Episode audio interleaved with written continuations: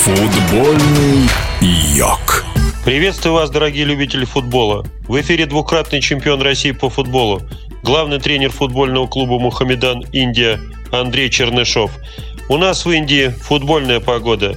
Итак, за тур до окончания чемпионата Кальката Лига мы стали обладателями главного трофея. Команда, которая могла сравняться с нами по очкам – сыграла в ничью 1-1, и таким образом уже никто нас не может догнать. Мы набрали достаточное количество очков и уже обеспечили себе первое место, хотя еще впереди одна встреча. Встреча очень интересная и для болельщиков, и для специалистов. Это так называемое большое дерби Калькуты.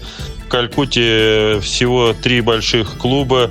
Это АТК Мохун Баган, это Ист Бенгал и Мухаммедан Спортинг Клаб. Первые две команды играют в Суперлиге. Мухаммедан пока играет в Ай-лига. Но каждый год стремится попасть в Суперлигу, и в последнее время шансы эти все лучше и лучше. Здесь не учитывается какой-то спортивный результат, это нужно предоставить хорошее финансирование, и тогда команда попадет в Суперлигу. И Суперлига – это закрытая лига, по примеру НХЛ, НБА, где команды не вылетают, и никто не может войти по какому-то спортивному принципу из низших лиг. Это только чисто коммерческий коммерческий э, проект. И вот первые два клуба из Калькуты, они выступают в этой суперлиге.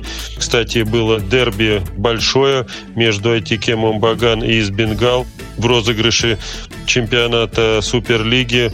Матч собрал порядка 70 тысяч зрителей в Калькуте и закончился победой Атики Момбаган со счетом 2-0.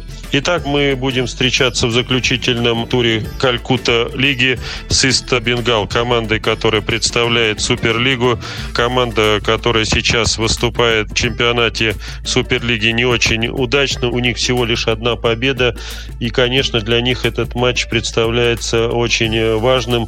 Они захотят себя реабилитировать перед своими болельщиками, которые уже негодуют и требуют каких-то э, изменений. В эфире был двух двукратный чемпион России по футболу, главный тренер футбольного клуба «Мухаммедан Индия» Андрей Чернышов. До скорой встречи. Футбольный йог.